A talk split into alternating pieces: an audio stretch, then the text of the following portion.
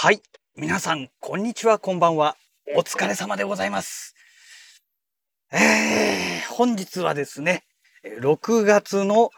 23日木曜日でございます。えー、ようやくね、お仕事が終わりまして、今日はね、速攻で、あの、会社を閉めまして、今ね、もう、自宅を、自宅じゃないよ、会社をね、出たところでございますけども、えー、なんでこんなに急いでるかと言いますと、えー、パナソニックのですね、新しいレンズ、マイクロフォーサーズの新しいレンズですね、えー、パナライカ、えー、9mmF1.7 というね、超広角レンズ、これがね、今日届く予定なんですよ。で、夜7時から、えー、夜9時までだったかな？の間の、えー、時間でね、自宅配送ということで指定しておりますので、で、今もうね、6時、6時6分ですね。という時間帯ですので、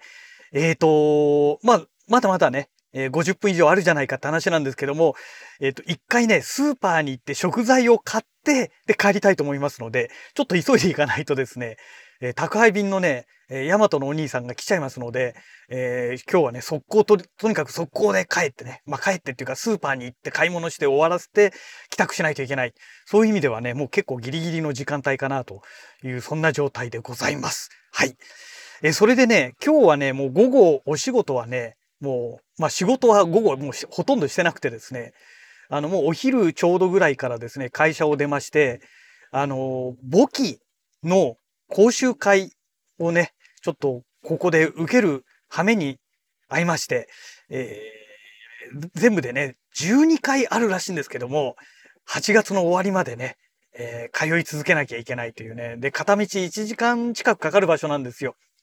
1時半から始まってね、まあ4時半で終わりなんですけども、もう会社に戻ってきたら5時過ぎでね、えー もうね、ちょこっと仕事しておしまいみたいなね。で、ましてや残業もしないで今日速攻で出てきちゃいましたから、本当にね、30分ぐらいかなうん。仕事したのが、あの、午後はね。もうそんな感じでございました。はい。で、簿記の方なんですけども、私はね、今までこういったね、簿記とかこ、この手のものっていうのはね、全く、その関わったことがなくてですね、まあ初めて、こういったね、えー、ちゃんとした勉強っていうのを、まあ勉強っていうかその講習をね、受けたんですけども、いや、あれですね、やっぱりね、もう今年で50を迎えますので、なかなかね、頭にね、言葉が入ってこないですね。まあ入ってこないっていうか、その場では理解してるんですよ。その場ではわかるんですけど、もうほんと次の瞬間には忘れていて、要は頭に入っていないと言えばいいのかもしれないんですけどね。で、まあそんなわけでね、あのー、ね、なんだ、なんでしたっけ？えー、貸し方、借り方とかなんかで左右にこうやるじゃないですか。ね。で、なんだ？えー、損益、ん？貸借対照表とか？損益なんとか、かんとか。もう言葉が出てこなくなってますけど、なんかそういうのをやったんですけども、あの、ね、講義を受けてて、その、ね、資料を見てる時には分かってるんですけど、それが白紙になった状態で埋めなさいってなるともういきなり書けなくなるっていうね。いや、今さっき見てたばっかりでしょっていうのがもう入ってないんですよ。いかにこの私のこのメモリーがね、もう全く空きがないのかっていう、パソコンでいうところのメモリーですね。あの、なんて言うんでしょうかね。あの、いわゆるハードディスクと SSD とかはもう入らないんですよ。まずメモリーに入れて、メモリーに入って馴染んでから今度ハードディスクとかね、えー、SSD に書き込まれるというのがね、もうこの年を取ってからの人間のパターンなんですけども、えっ、ー、と、これがね、SSD どころか、メモリにすら蓄積されていないというね、メインメモリいくつあんのよ、みたいな。あの、昔のね、えっ、ー、と、MS-DOS 時代の 640KB しかないんじゃないの？みたいな。もうね、そういう世界ですよね。どんなにメモリ容量を増やしても、メインメモリは 640KB というね、この MS-DOS のクソ仕様。ね。この仕様のせいでね、いかにこのメインメモリを明かすかっていうね、あの、ね、え、ことをね、MS-DOS 時代はね、もう徹底的にやってましたけども、ね、まあなかなか、あの、年を取るとね、そういうことになるんだなというね、あのマルチタスク OS ではなくてね、シングルタスクの、しかもね、えっ、ー、と、8ビット OS とかね、まあ、そういう世界になっちゃうんだなっていうね、なんかね、ほんと嫌ってほどね、思い知らされましたね。はい。えそれでね、まあ今日は、まだね、まだまだ、あの、木曜日ですから。で、しかも午後はね、そういうことでほとんど仕事してませんから、ただ講義受けてるだけなんで、あの、元気はつらつという状態ですけども、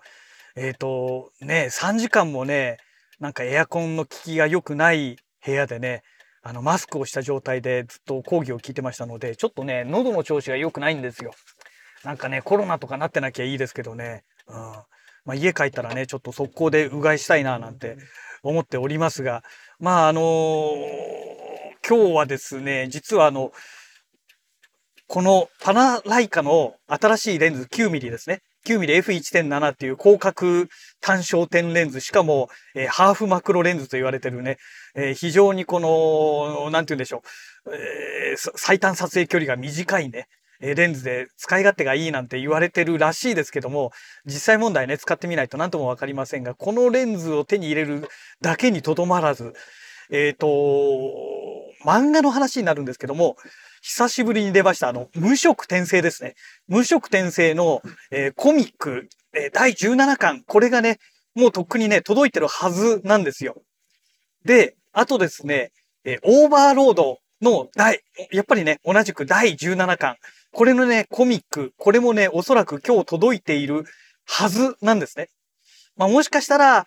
え昨日発送されてますの、メール便でね、昨日発送されてますから、もしかしたら今日ではなくて明日かもしれないんですけども、まあどちらにしても、あの、無色転生の方はね、もう間違いなく、えポストに入ってるはずなので、まあ今日の夜はね、えー、まあ少なからず無色転生の第17巻、えー、内容としてはですね、もうね、あの、ラノア魔法大学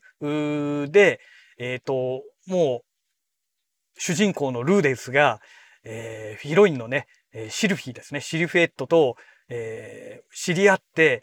えっ、ー、と、もうシルフィエットの存在に気がついてるんですよね。うん。えー、シルフィエットの存在に気がついていて、えー、で、フィッツが、フィッツイコールシルフィエットっていうのはもう分かっていて、その後の続きの話ですよね。で、まあ今回ここでおそらくまあ結婚の話に入っていくんだと思うんですけども、あの、ウェブ上でね、実はあの、もう内容が分かってますので、新居を構えるあたりぐらいまでおそらく今回の17巻っていうのが行くのではないのかなと思うんですよね。まあもしくは結婚式あたりで、まあ結婚式イコールもう新居を迎えた後ですから、まあこのあたりぐらいかなという感じがするんですけども、えー、どこまでね、この17巻に入ってるのかっていうのがね、ちょっとまだ何ともわかりませんが、まあ内容が分かってるのでね、あっという間に見終わっておしまいになるだろうとは思うんですけどね。で、あとこの火曜日、水曜日のお休みの間にですね、えっ、ー、と、同じくね、無職転生の、えー、このラノア魔法大学に行く前の、えー、話ですね。えー、第1期から、えー、が終わって、テレビ放送のね、第1期が終わった後の、えー、この、なんだっけ、エリスとかね、えー、と、別れた後の話ですね。えこれがね、失意の魔導士編っていうのがありまして、えこれが今、あのー、オンライン上のね、ウェブ漫画、ウェブ、ウェブ、ウェブ漫画ではないんですけども、1話ずつね、アマゾンとかで販売されてるんですね。あの、電子コミックっていう形でね。で、今度それがようやく話が多分まとまったからっていうことなんだと思うんですけども、第1巻がね、来月だかに発売予定になってるみたいですね。で、私はまあ火曜日、水曜日の間にね、えー、その新しい話はもう、あの、Kindle で、えー、ダウンロードしてですね、内容を見てしまったので、まあもう、1話から今、第、第6話になるのかな今回の話が。なので、まあそこまで全部もう内容を熟知してるんですけども、なんて言うんでしょう。あの、戦いのシーンが多くてですね、あっという間に話がね、進んでいってしまうんですよね。これがね、うん、なんとも言えず、うん、ちょっと寂しいなと。話としては、まあまあまあ、それなりなんですけども、うん、ちょっと、あの、なんて言うんでしょう。見応えが少ないというかですね、あっという間に終わってしまうので、あれは1話ずつ見ないでですね、やっぱりね、まとまってね、第1巻、2巻って出てからね、え見るのがいいのかなという感じがしましたね。うん。まあそういう意味では、えっ、ー、と、今回の無職転生第17巻もね、多分ね、あっという間に終わっちゃうと思うんですよ。一話一話の話がね、まあ短いというか、短く感じちゃうんでしょうね。で、特に私の場合、あの、無職転生は、あの、原作の方ですね。ウェブ小説の方も全部もう見ちゃってますので、うん、だからもう内容分かってるだけにね、次の展開がこうなるだろうっていうのがね、もう予想できちゃいますので、うん、まあその辺もあるんでしょうけどね。まあそういう意味では、オーバーロードの方は、あのー、そのウェブ小説の方は一切見ていないんですけれども、実はこのオーバーロードの第17巻もね、えっ、ー、と、オーバーロード第3期のアニメ放送の話がまだ終わってないんですよ。でもアニメの方で見ちゃってますから、だからね、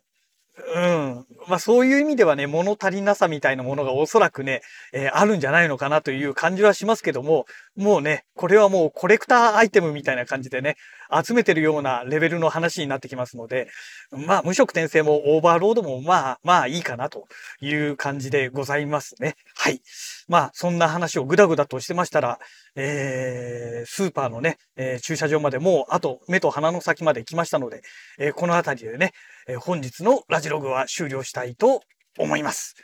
それではまた。